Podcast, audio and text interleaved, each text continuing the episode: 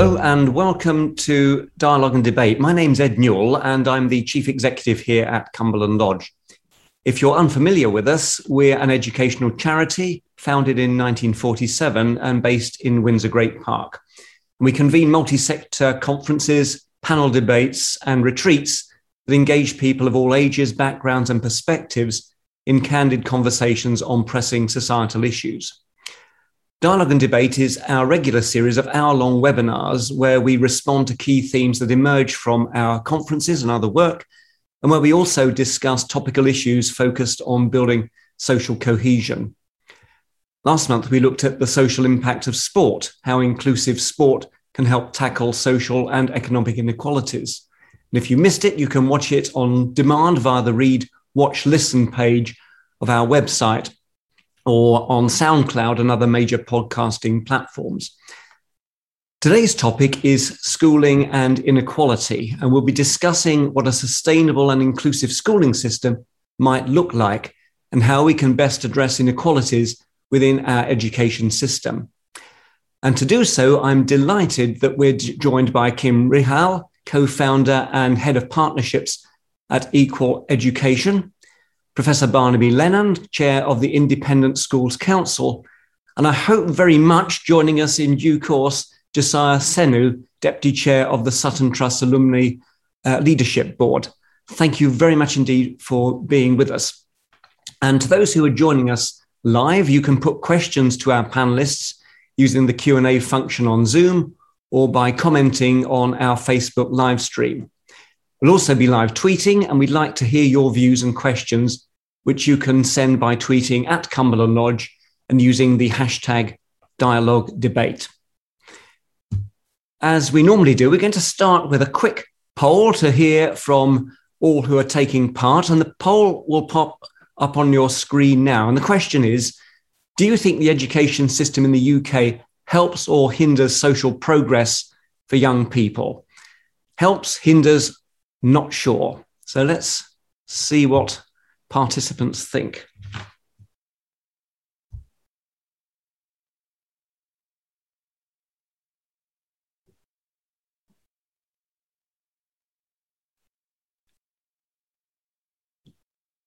So, 26 say, percent say helps, 47% hinders, 26% not sure. Thank you very much indeed. Well, that helps to contextualize the discussion. So we're going to start with, uh, with Kim. And Kim, overall GCSE and A level results uh, were better than ever this year. But if we start to dig deeper, are there underlying issues about relative performance between students from different backgrounds and also about equality of opportunity within the education system. Thank you, Ed. Well, in a system that fails a third of its pupils at GCSEs, I guess a phenomenon known as the forgotten third, this does offer some hope of increased access to employment and opportunities, as well as access to further education, skills, and training. Our organisation Her equal Education was founded to narrow this attainment gap for vulnerable pupils who have the lowest attainment rates in the country. But I guess even before the pandemic, students from disadvantaged backgrounds, as, measure, as those measured by free school meals, were on average 18 months behind their peers. I mean, the pandemic positively affected attainment rates in the cohorts we work with, as seen in um, some of the stats that I'll, I'll read out. But in 2018, 2019, looked after children achieved an attainment eight score of 12.9 and for those in care less than 12 months and 19 for those uh, in care over a year compared to the average attainment eight score 46.7 for all pupils so no, no exams has definitely been a positive for those who experience high levels of anxiety, which has often resulted in them not being at school. Um, but I think what's been really important is supporting children who are not on a school roll and completing their coursework. Um, and I think, given the disparity online delivery um, in online delivery between the state and private sector, it's been inevitable that some independent schools would widen their advantage over state schools in terms of results. Um, and I guess it's something that we've really tried to focus on is our delivery via Zoom, mobilising with a crisis communication centre to ensure tuition could support students as much as possible. Uh, I guess the other point I'd like to make is that students from disadvantaged children, sorry, disadvantaged backgrounds are less likely than those um, those who have, for example, gone on to independent schools have had the time and resources to kind of dispute some of their grades. And some of these higher higher grades mean more students have been accepted onto universities, for example, uh, even though many we've seen many universities oversubscribe to accommodate the offers. Thank you very much indeed, Kim. That helps to, to, set things uh, up. Can I just ask you one sort of hmm. supplementary question around that for those who uh, are taking part who are not sure about what the free school meals issue is. I mean, what are the what are the criteria for for free school meals? What are the areas of disadvantage that are that are being looked at? Certainly. Um, so this could um, cover um, families, for example, who may be in receipt of means tested benefits, um, and and so actually therefore would make children eligible uh, to be in receipt of free of free school meals.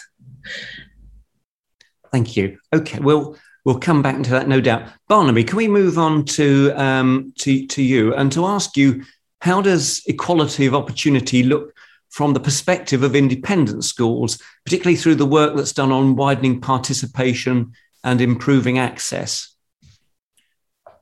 Um, yeah, so I think it's I think it's worth saying first of all that uh, I personally uh, went to a direct grant school in the 1970s, and direct grant schools were very effective schools. They got very good exam results. They were private private schools, independent schools, but any any child who passed the entrance test, if they couldn't afford the fees, like my parents, the local authority paid the fees. And so the abolition of the direct grant schools in the late 1970s um, was a step back, really, for the independent sector.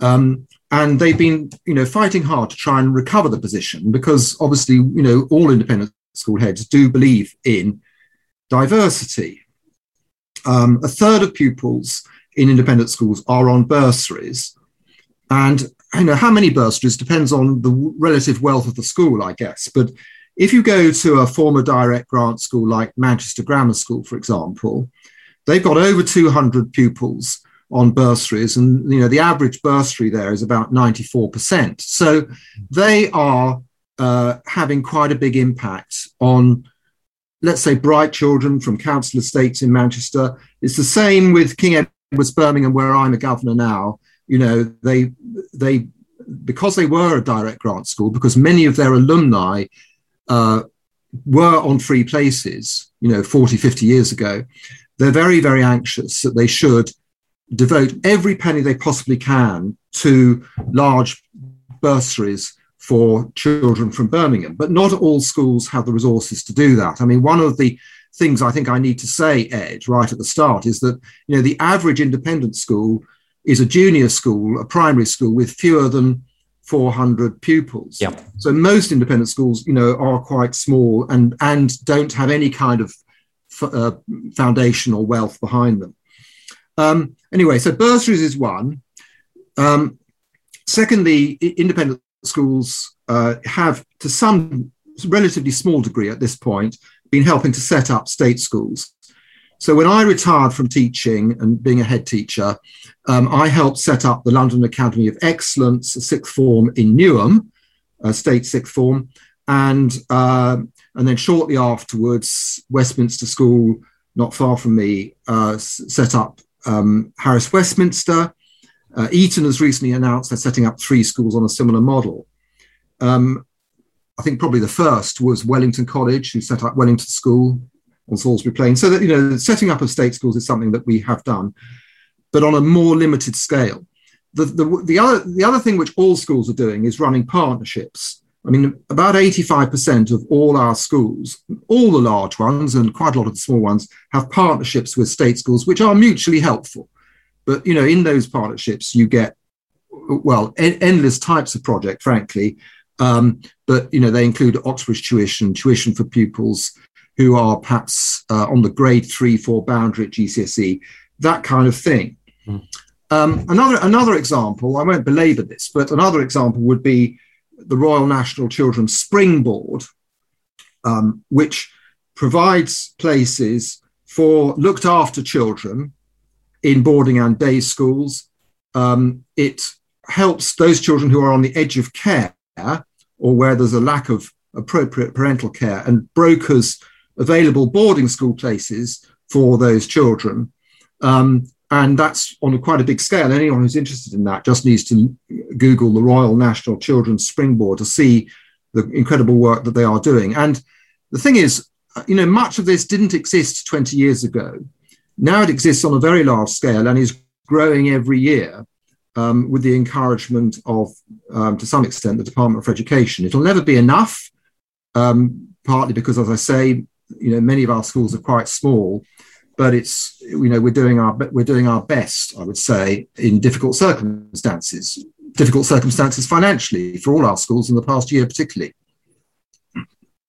Thank you very much indeed. It's really, really helpful to get that that broad perspective. We're moving on now to uh, Josiah, and welcome. So we didn't get a chance to say welcome properly to begin with. Um, Josiah, question for you is the lack of financial means is just is one barrier to accessing private and, and later higher education.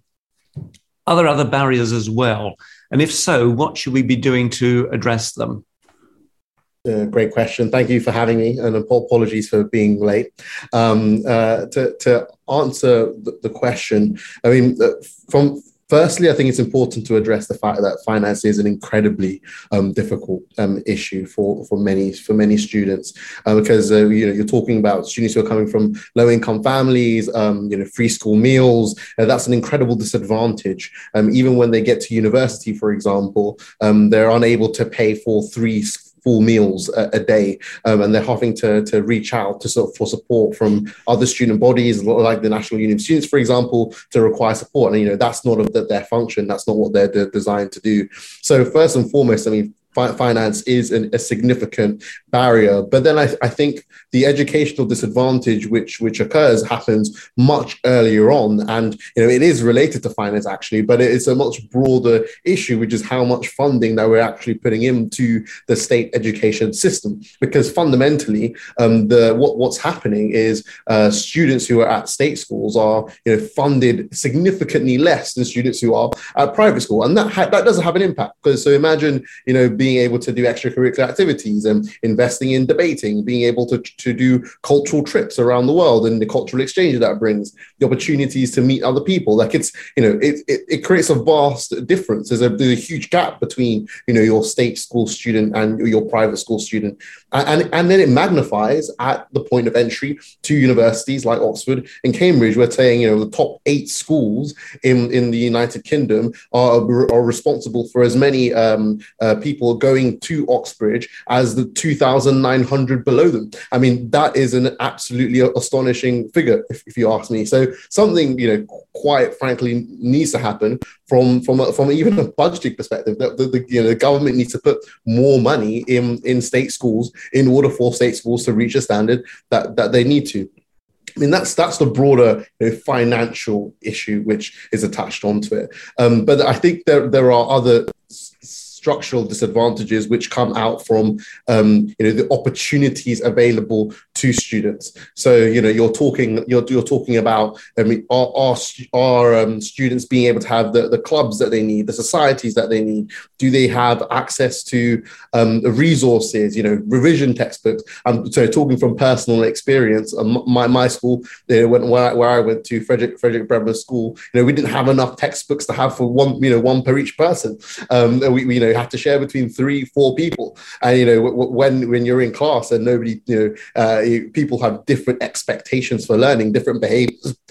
sorry, different behaviors for learning. That can be quite, you know, an, a difficult thing to try and and and and, and take charge of. So it, the, the disadvantages are are quite strong. Um, they they do permeate a, a, lot. And it's you know it's really soft you know even looking at pro- a professional um, from a professional perspective you know when students finish university and they go on um, you know the euphemisms for class discrimination like you know are you polished? Um, do you fit in? Are you speaking in the right way the right tones? I mean uh, why is it that an, asset, uh, an accent from essex is different from received pronunciation and will have an impact on your job? I mean, should it have an impact on your job? Um, myself, um, wanting a career at, at, the bar, for example, um, why, why is it the case that if you hear a Mancunian accent or a Scouser accent, you think that the individual is less intelligent, has more less intelligent points to, to make? It's, I, I think, you know, I, I, think it's quite frankly preposterous, but those are the things that are baked into um, our understanding of what it means to be privileged or advantaged or um, fit to fit in, in into, into um, British society society. Uh, uh, you know, so from, from, from my perspective, there are a number of, of different uh, disadvantages, uh, and there's probably not enough time to go through them all. Thank you very much in, indeed, Josiah. Um, we've Barnaby wants to come come come and respond, so let's go to, to Barnaby instantly. Yeah, can I can I? So first of all, I want to say that I completely agree with everything Josiah has said. Um, uh, I don't disagree with that at all. I think I think that in this discussion, uh, particularly about you know this last year's uh, exam results, there's a danger of um, giving the impression that you know all independent schools did incredibly well, all state schools did rather badly, and that simply would not be true. There were a large number of state schools that did remarkably well, um, and uh, that that fact just has to be acknowledged. And you know, and even in the top eight schools that Josiah mentioned in terms of sending numbers to Oxbridge, you know, there are state schools, state schools which always do very well um, in that group. The other thing I would say from my own state school um, in the East End of London, uh, another barrier is essentially about misinformation. I think that um, you know we've worked hard over ten years now to try and educate our sixth formers um, and in particular their parents, so they understand some of the realities of going to university. And in particular, uh, I think two things. One is the idea that there is a hierarchy of universities, and you know some universities are more prestigious and are better in various respects than others, and uh, in trying to encourage our children, our students, most of whom get three A grades, to go to the best universities. That may sound absolutely obvious, but it, it's interesting to me that that has proved to be a bit of a challenge. Um, and you know, Josiah will, I think, re- be the first to agree that you know, if you want to be a barrister, it's good to go to a, u- a good university, one with a good reputation. Um, and yet, that's something we've had to explain to them. Uh, and the second thing is that many children from uh, more disadvantaged backgrounds believe that they have to do a vocational subject at university, that it's really only vocational subjects that lead to good jobs.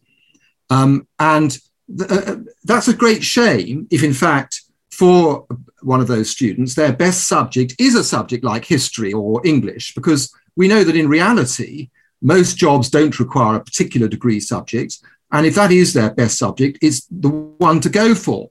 Um, and so trying to persuade our able students to go for non-vocational subjects is also something of, of a challenge. And we work on that with, uh, as I say, both the, the children, but just as important, the, the parents, uh, very few of whom went to university themselves. And they just need to know these truths, if you like.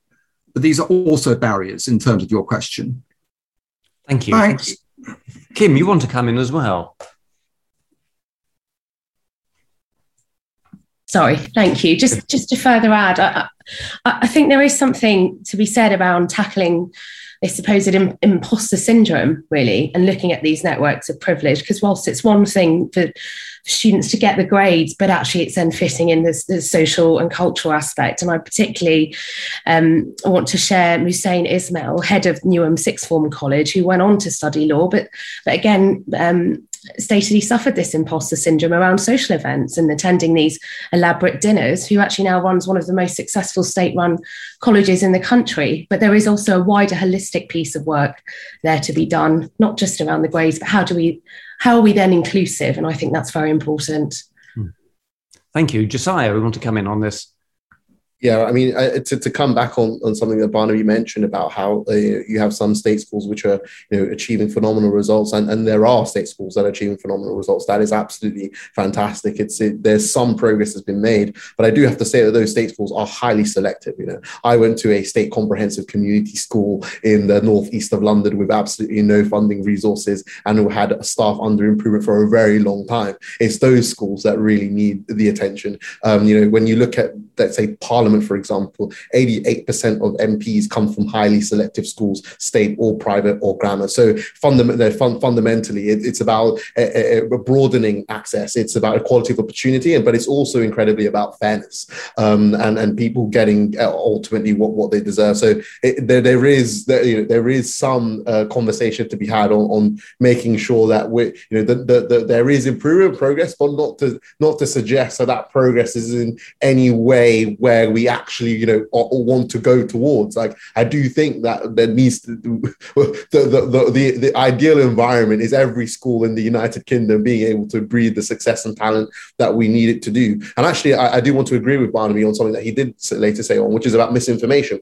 But I'll actually even add something further to that, which is to say the edu- education. Um, you know, I, I, I went back to my local school and started, you know, talking about my experiences, and you know, most of them don't even know what Harvard is. I mean, or, or Oxford is. And you're, you know, you're talking about, you know, students who we want to become the next leaders of our generation, attend elite institutions, you know, level up, uh, bring everyone up together, and they don't necessarily know these places, uh, you know, from from school. So how how could they aspire? How could they get on to the next level? So there is there is also that part of it which is you know there is the misinformation exercise but there's also the education exercise which needs to happen um, uh, as well. Just just wanted to, to offer those two points there's a, a, question that's come in. It's a rather long question, so I'm not going to read it out. But but the the gist of it is that with a lot of focus being put on uh, helping people from disadvantaged backgrounds within society more generally, and certainly within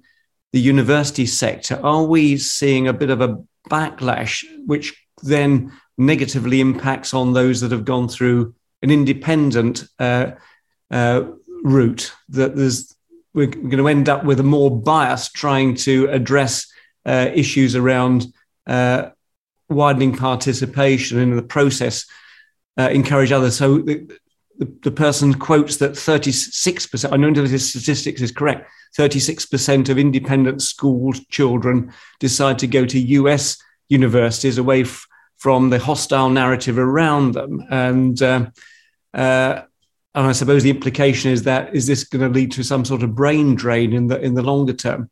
I just wonder whether anyone's got a, a view on that. Maybe Barnaby, I could come to you first. Yeah, so so I think I've got you know several things I could say about that. First of all, this is not a new issue.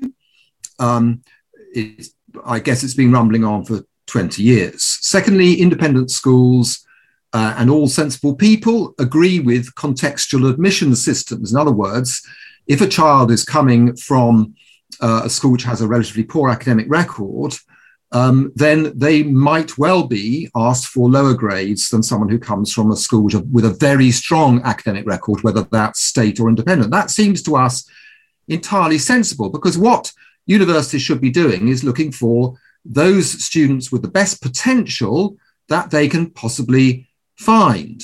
Um, and uh, Exam results are one way of determining that potential, probably the best actually, but they're not by any means the only way of determining that potential. So, I mean, what it's, it's not true that 36% of independent school pupils are heading to the United States. Uh, it's a much, much smaller proportion than that. But as the Sutton Trust will tell you, um, the fact is that uh, there is a, a, gradually growing number of our best students um, from independent schools and through the Sutton Trust and other bodies going to the United States because the United States, the top universities in the United States, are very good at promoting themselves. They send you know representatives over here, they come and visit schools, and they offer big bursaries and scholarships. Um, and in many ways, they're quite attractive universities, partly because you don't have to commit yourself to a particular discipline in your first year. Some students really like that. Yeah. Um, I mean, I've had students um, under my care who have been offered places at Oxford and Cambridge and have chosen instead to go to places like Stanford because they're better for particular co- courses. Uh, and all of that seems to be fair enough. Um, but I mean, I, I, totally agree. We don't want it to become a brain drain because these are good students and some of them won't come back.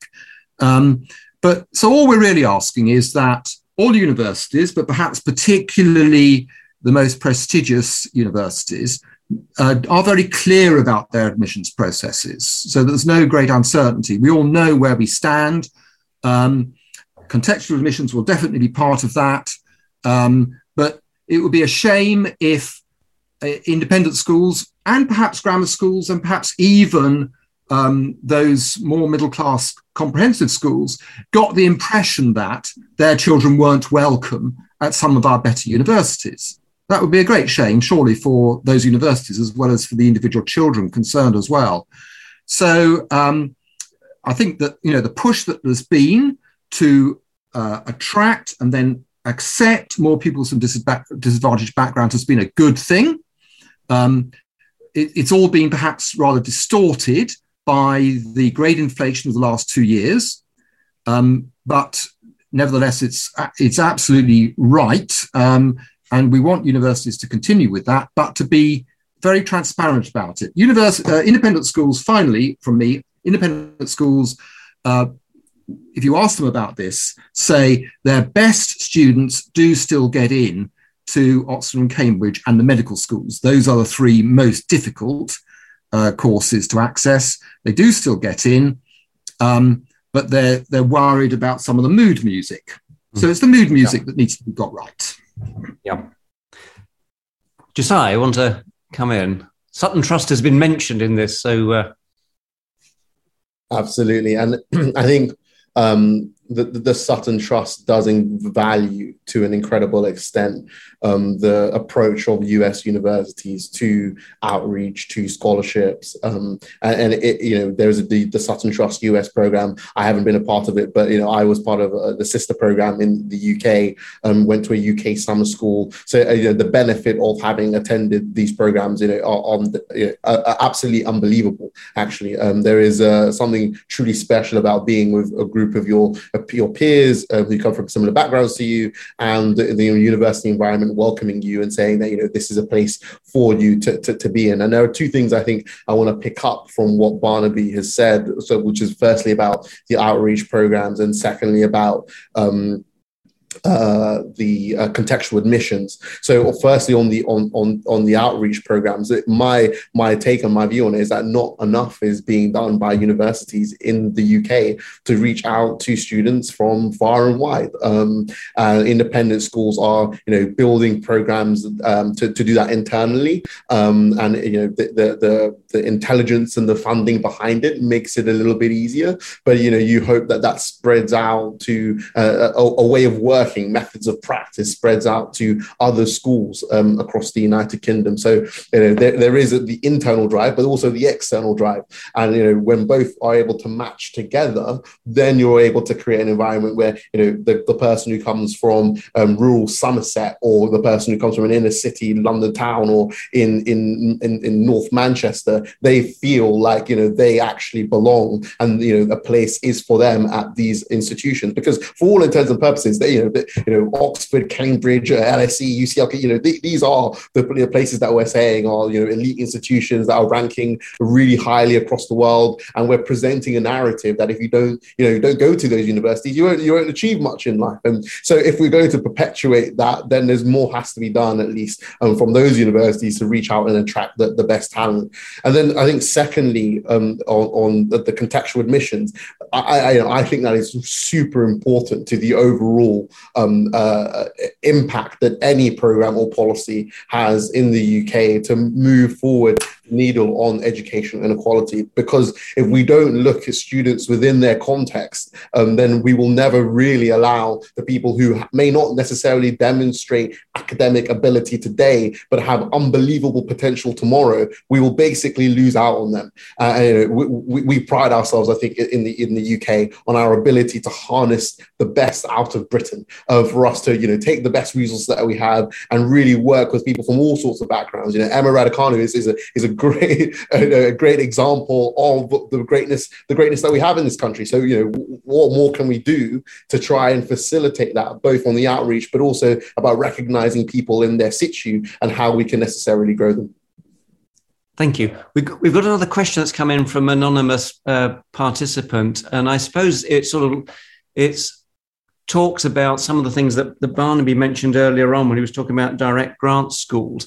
I mean, we wherever we are in this country, we've got a very complicated uh, setup. We've got lots of different systems in place. And sitting in Windsor Great Park, I'm conscious that we're of the few places in the country where there's still got a middle school system existing. But the question here is the disparity is obvious between privately funded at state schools, but state schools in some counties are still selective, e.g., Kent Test. Do you agree or disagree with the grammar school system and why? So maybe all three participants could give their view on grammar schools. Who'd like to kick off? Well, I'm, I'm happy to kick off. Go for it, Thank you. I mean, I mean, I have looked at this quite carefully. Um, um, because I've written a couple of books about state schools, and it is it is a really difficult one to come down clearly, because um, I mean, if I can be brave enough to attempt to summarize what the research says, the research says that children who go to grammar schools probably do better than they would have done had they gone to a fully comprehensive school. However, the children who don't go to grammar schools in grammar school areas quite probably do worse than they would have done had they been in a, an area which did not have grammar schools. So, grammar schools, obviously, the obverse of a grammar school is what used to be called a secondary modern school. Um, but the, the more able pupils of those schools, which obviously these days are called comprehensives or academies, the more able pupils have been stripped out by the grammar schools. And that, that does slightly depress those schools. So, um, so that you see what I mean. There is no easy answer. There are there are only about 160 grammar schools in England, so it's not a huge number. But in those areas, obviously they have an impact. And the, the reason that they've survived is because they are still very popular with parents in those areas, even though many of the children of those parents won't actually get in to the grammar schools. They, they do recognize that the grammar schools themselves are of very, very good quality. Um, and therefore they have local support. And you'll find that, you know, on the whole, the local MPs will support the continuation and even expansion of those local grammar schools. Kim and Josiah, you've got views on, on grammar schools. Certainly. Um, uh, I mean, this is quite complex. And I just, just to further build on, I guess, Barnaby was saying in terms of those statistics, I myself grew up in the borough of Barnet, where there are still predominantly a high number of grammar schools. And when I was teaching, uh, I actually really advocated for a child in care to be sent to a particular grammar school. Um, although there was a lot of um, conflict between biological parents who were petrified and actually deemed this as a uh, cult because they had no understanding and no awareness of what the school could do for this child. Uh, he absolutely thrived attending attending a grammar school, but I think that we need to really be selecting um, uh, really vulnerable children who we feel this would be really supportive environment for. And I think if we're looking at a child, you know, will will this support them or will this be will this be quite difficult for them? I think all of those um, need, really need to be taken into account. So, first hand experience of actually seeing how it's been really positive for really vulnerable children. Thank you. Thank you. Um, I mean, I, I, I, I guess I, I, mean, unless Ed, you, you want to move forward the conversation, I do have a uh, one, one or two thoughts. Um, Please do. No, no, absolutely. Um, um, I, I, will, I will come from a principled perspective and then a, the theoretical, pragmatic perspective. So the, the principal argument is I don't think we should have private schools, grammar schools at all. I mean, I, I think uh, you know, fundamentally we should be promoting an education system which benefits everyone. Um, you know, the, the what what what what you know uh, the the disparity in incomes and pay, etc., affecting people's educational outcomes. To me, seen from a principal perspective, odd, um, uh, and we, we shouldn't have that. But you know, living in a world that we do, where we do have grammar schools and we do have private independent schools, what's the what's the the lesser of all evils? In my from my perspective, um, it's a situation of uh, under appreciating that grammar schools do offer advantage, but not advantage to the benefit of necessarily those who always need it. So, you know, it's not to say that grammar schools are a bad thing, and that's not what I'm saying at all. Um, it's a more question of, you know, I, this research I think has to be updated a little bit. And if anyone has more numbers, it would be better numbers. It would be helpful to, to clarify. But my understanding is based on research in 2013, at least, that less than three percent of students who attend grammar schools actually are on free school meals. So when we're talking about you know those who are socially disadvantaged and don't have access to the you know to, to the means in order to enable to succeed at school, the grammar schools aren't necessarily you know attracting those pupils. Um, so is it further entrenching what already exists in educational disparity or offering something different? Is it actually you know, opening up access or taking away? I, I, I would be very you know if anyone has any, any num- better numbers it would be helpful to, to me to understand. But you know, that, that would be my my perspective and i think grammar school needs to just maybe do a little bit more. Thank you. While we're in this sort of territory of these different styles of schools, um, speaking very personally, I've been a school governor in both uh, state and private schools, and I've been really struck by the the difference um, from a governance point of view. And um, certainly within the state sector, there's this enormous uh, top down pressure uh, in terms of performance, compliance, the pressure that's on teaching staff compared with the relative freedom that you find within the private school uh, system. But conversely, I would say, certainly from my personal experience, and this may be just the schools I've been involved in, uh, I've seen a, a less rigor in terms of sort of measuring, monitoring progress of, of students uh, within the, within the, the private sector than, than on the state. And just sort of teasing out some of the things that Barnaby was mentioning earlier on about um, the advantages of, of um, of those co- of cooperation. But what might we learn about best practice by comparing the two sectors and trying to distill what's the, the best out of both and try to to get cross fertilization, I suppose. Yeah, well, I mean, every every school does something better than uh, another neighbouring school. It doesn't matter whether it's independent grammar, uh, state school, that's the case. I completely agree with your example, actually. And that is that I think that um, over the last 20 years, partly because of pressure initially from Ofsted and the government, state schools were much better than independent schools at collecting data. And it was because they were better at collecting data that they were able to measure the, the progress. Um, I think independent schools have, in the last 15 years, learned quite a lot from state schools um, about the value of all these all these progress scores, um, and, uh, and but the general point is that you know every school can learn from every other school. I mean, when I was a teacher and a head, I loved going to visit other schools of any type, uh, and I always learned more from spending maybe 20 minutes in such a school than I learned from any amount of CPD. Mm. So it's quite right. Kim, Josiah, what do you think we might be able to do to build bridges, learn from each other? I, I believe that um, Barnaby touched on this earlier, um, but actually, the, the, partnerships that are happening with the Royal National Children's Springboard Foundation um, is absolutely fantastic and actually supporting children um, you know, we've actually built a partnership with themselves, um, providing A level tuition to these to these young people um, um, to support them in their transition into independent schools. And I think that they're an excellent example of the fantastic work that's taking place cons- across the country, forging public-private partnerships to really achieve that impact um, and really promoting diversity and inclusion into private schools, but as well as helping private private schools, independent schools tackling bigger issues.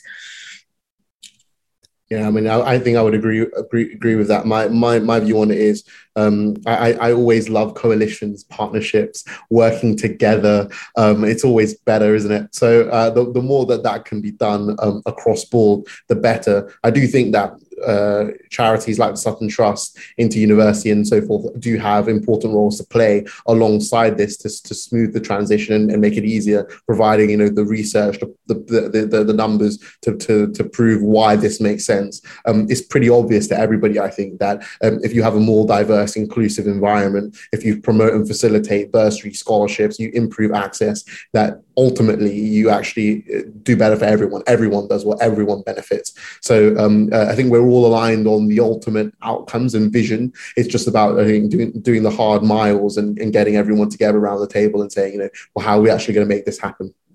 Thank you. Thank you also to Laura Slater, who sent in um, a link and uh, regarding grammar school. So thank you, Laura, for, for doing that for us. Um, got a question here from uh, Lydia Kite, who's asked, uh, we have heard about support interventions available to some children once they're in school, notably secondary school. The evidence is that children from disadvantaged backgrounds are already behind, uh, in inverted commas, when they begin formal education age five. Are the interventions described by the speakers too late to make a real difference to those born into disadvantage? So open that up to all of you to respond to. You'd like to, you're, Joshua, you're, you're sorry, you're, you're nodding your head, so you go ahead. No, absolutely. I mean, I, I really appreciate Lydia's question actually because I think it, it does say um, a lot that you know from an early age, you know, you are basically behind. I think there have been numerous UN studies actually which say that it, could even happen as early as six months old, um, whereby you're, you're sort of already left behind, depending on you know, have your parents exposed you to multiple languages, for example? Are you are you traveling around the world? Are you um, uh, have you been to prep school? You know, all of all of this stuff really does have an impact on ultimately where you end up. So I think there is a fair question to ask. You know, at what point do we start intervening in the life of the child and start providing the impact and support that they need to to progress? My my view is that actually um, it, you don't necessarily need to to come in incredibly early. What what you need to do is eat at some point during the educational journey equalize. And I think the best place to do so is actually from from you know once they hit 11, 12 years old. Um, it, it, makes a lot of sense to, to begin providing the the platform by which students can progress. Um, the, the, but the, I, you know, I appreciate Lydia's question because I, I do think there is something to say about you know all from primary school prep are, are, is is the necessary support being provided to enable students to succeed. Kim, do you want to come in on this one? Thank you. No, I I absolutely uh, agree there, Josiah. Actually, uh, all all children will have experienced some form of adverse childhood experiences. This is this is universal, sadly, irrespective of what school. Um, I'm, I'm, pretty sure that um, children have been affected at some point you know this and whether this relates to kind of anxiety and mental health which we've seen worsened during the pandemic um, there is something to be said about early intervention I, I, do i do agree with that however i think i think what's really integral is having that one consistent adult now whether that is a parent whether that is a teacher whether that's a tutor whoever that might be but constantly reinforcing and supporting that child and i'm not necessarily sure that that has to be done early years but actually that can come in later. And I think that makes a huge difference to that child and what they're able to achieve. And Barnaby, I mean, sort of putting on that, what sort of what sort of very early education is best for kids? When you you won't want to presumably just put them through increasing pressure, academic pressure earlier and earlier, but presumably there's much broader things among what's to do to help young people flourish and uh, that age? So, um, yeah, so so a few years ago, I wrote a book, Much Promise, about some of the most successful state schools, and uh, all of them were successful with disadvantaged children. Incidentally, that was how I measured it, and um, the primary schools I went to visit, which got outstanding Key Stage Two results with disadvantaged children. The one thing that they all did was they had um, a lot of intervention with parents at a very young age. Um, they, I mean, I remember a school um, in Acton where they, uh, because they had a you know a relatively small catchment area around the primary school, they were in touch with parents when children were born, because they knew that those children would be heading to their primary school in due course, and you know, some of those parents were recent immigrants from places like Somalia Uh, and so they taught those parents to read. They give, gave all parents mm-hmm. advice about uh, how to read to their child, because we know um, that it's it's the failure to talk to your children and ultimately to read to them that generally leads to them being well behind by the age of five, as has already been said.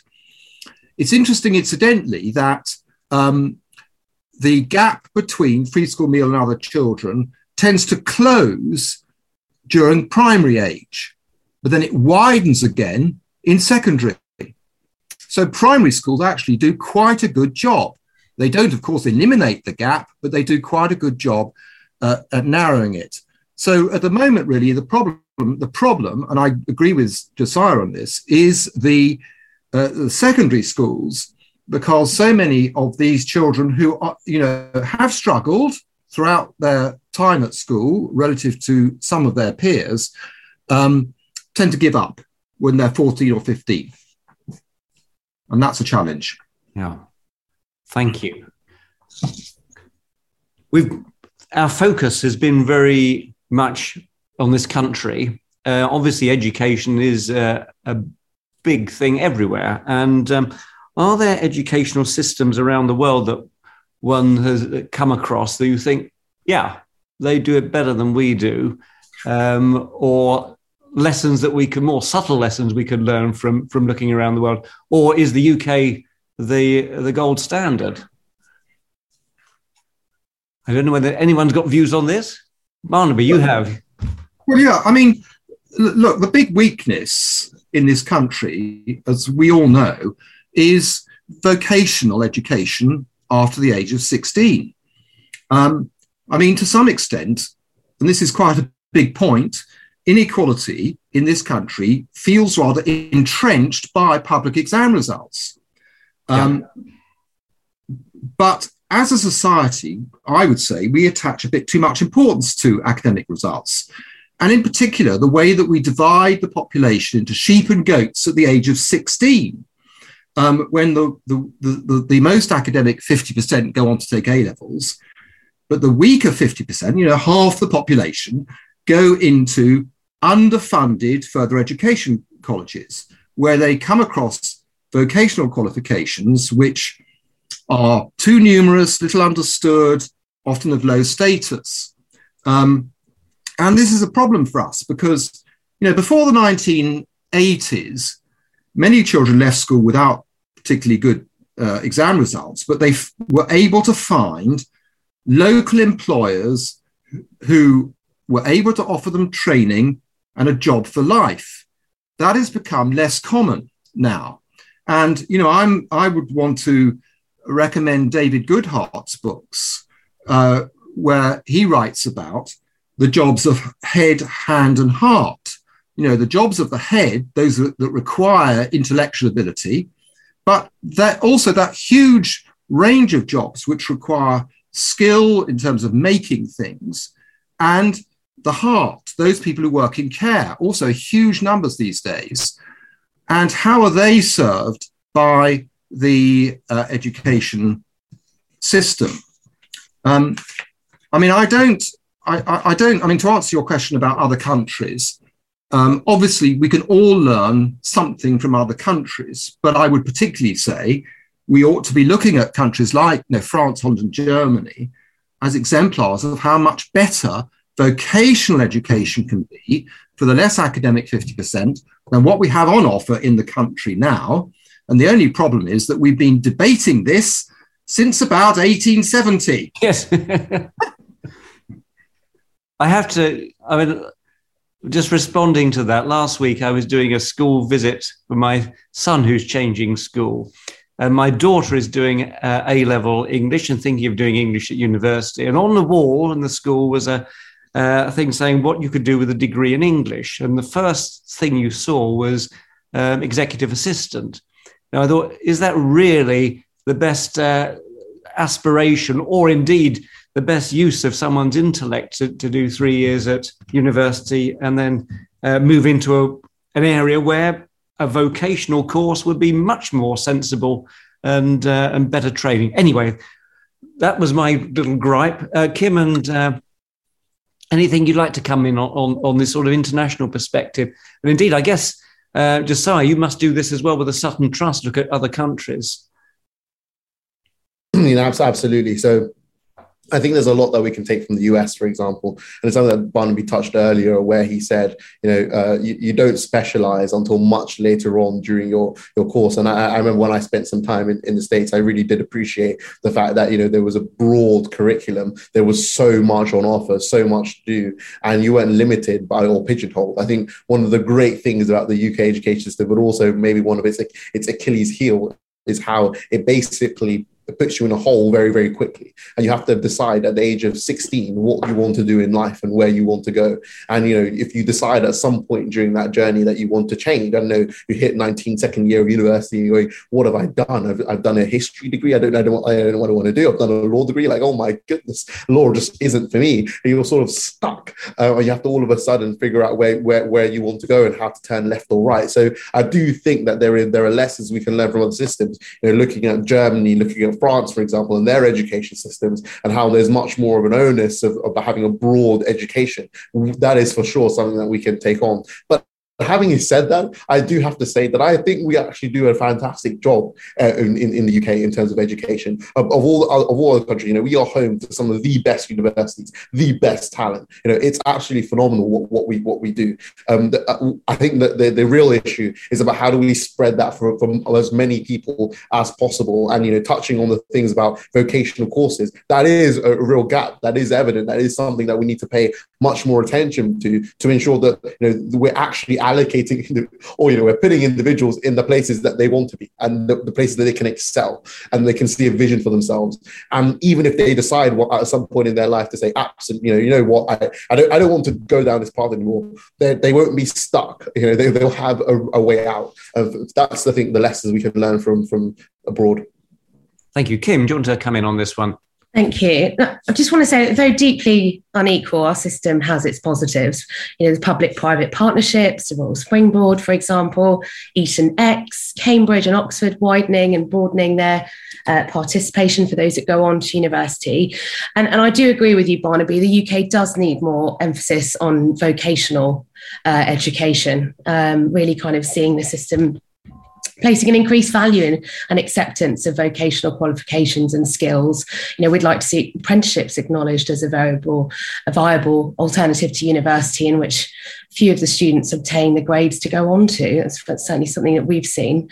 We'd like to really see a longer term thinking, probably less exam, less exam focus, so that ch- children, young people are given earlier intervention and develop the life skills resilience, problem solving, creativity they, that they require. But I guess uh, something else that we, we could draw upon is the Montessori model, encouraging peer mentoring from a young age and experiential learning. Um, I think the US has a broad liberal arts curriculum at HE uh, that allows students to explore different majors, which I know was discussed. I think one thing that possibly I'd really like to see in education is something like the use of the Buurtzorg model, which is used in the in care, where actually a team of um, teachers would come together. Um, and currently, this is used in, in terms of a team of nursing to provide the personal, social, and clinical. And actually, then they would decipher how they go on to support children. So, really, kind of an outcomes based model. Thank you.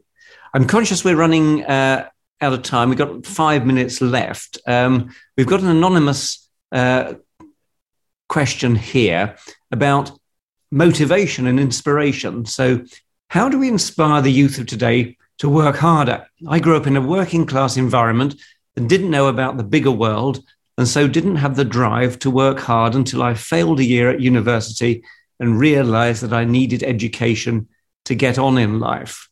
So, I guess there are young people who are brought up in an environment where that that sort of mentality is there. How do we how do we cut into that? I mean, Josiah, that may be something the Sutton Trust have to think a lot about. No, absolutely. I, I spend a lot of my um, uh, summers uh, attending summer schools and going to universities across the, the UK. And um, the, the biggest thing that you notice, and it's something that uh, Kim touched on earlier, which is about the imposter syndrome. Um, a number of students have the, uh, the imposter syndrome. And, you know, you walk into a school and you tell welcome to the Sutton Trust alumni community, you know, your community of absolutely one weird and wonderful people, all of whom have charted this exact same path and look at the wonderful things that they've done. And they all of a sudden feel emboldened and, and feel much more confident in themselves than the outcomes. It, it, it, that is a function of what the Sutton Trust um, has been able to do, inspire confidence, inspire next generation through summer schools, through programs, through early years. There's a lot of work that's been done um, by the Sutton Trust to, to, to achieve that. I think lessons that you know other charities, other institutions, etc., can can learn from. Um, but that question about how to uh, inspire the next generation, the youth, it's it's really about speaking to them.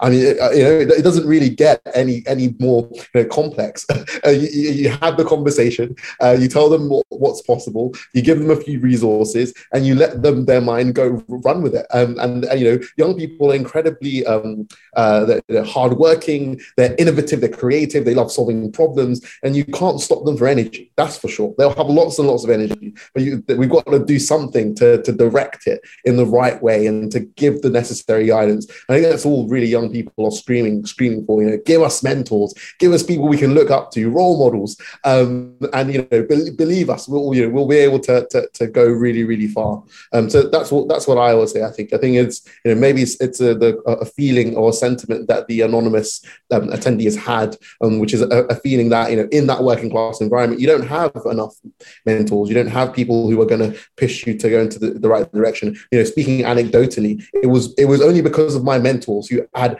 unwavering belief in my ability that I am where where I am, and I absolutely would not be able to to you know to, to be at this debate without them. I mean, like it's, it's an extraordinary thing of mentors, and uh, we should encourage them as much as possible. Thank you, Kim. Thank you. Just sorry, I couldn't agree with you more. Just to further build on that, as educators, as educators, it is our responsibility to inspire uh, and really uh, ensure that young people are getting what they need, and the students are getting exposure to as many things as possible. Um, and and I, and I, you know, I think count it as a real privilege to be an educator and actually how do we ensure that we can expose students to as much as possible to ensure that we they do actually really broaden their horizon and not feel pressured but actually feel inspired Barnaby, you give you the last word because we haven't got time for any more questions. Yeah, and I, I would I would just add to that. Uh, we must push back against any narrative which suggests that young people can't succeed because they're on free school meals, because they live in the northeast of England, because they're a white working class boy, you know, all those stereotypes, which are stereotypes and are very often, and usually, in fact, for the vast majority, completely false. We mustn't allow school age children to believe that they cannot succeed. Um, and once they've established that they can do well, then we must provide them with really good career advice. So they understand you know, if you do well in exams, then this is the option for you. If you don't do well in exams, there are other good pathways available to you. But it's, you know, you have a good future leading to a successful job if you try hard. And that's down to inspirational teachers and mentors, exactly as Josiah has said. Great positive note to go out on. We need to draw to a close. Um, for those who've taken part today, if you'd like to get alerts about forthcoming webinars, you can sign up on the Keep in Touch page of our website or simply email us at inquiries at cumberlandlodge.ac.uk. And a reminder that dialogue and debate generally takes place at 11 a.m. on the first Wednesday of each month. Before I say goodbye, I'd just like to highlight that, like all charities, Cumberland Lodge is facing difficult times during the pandemic.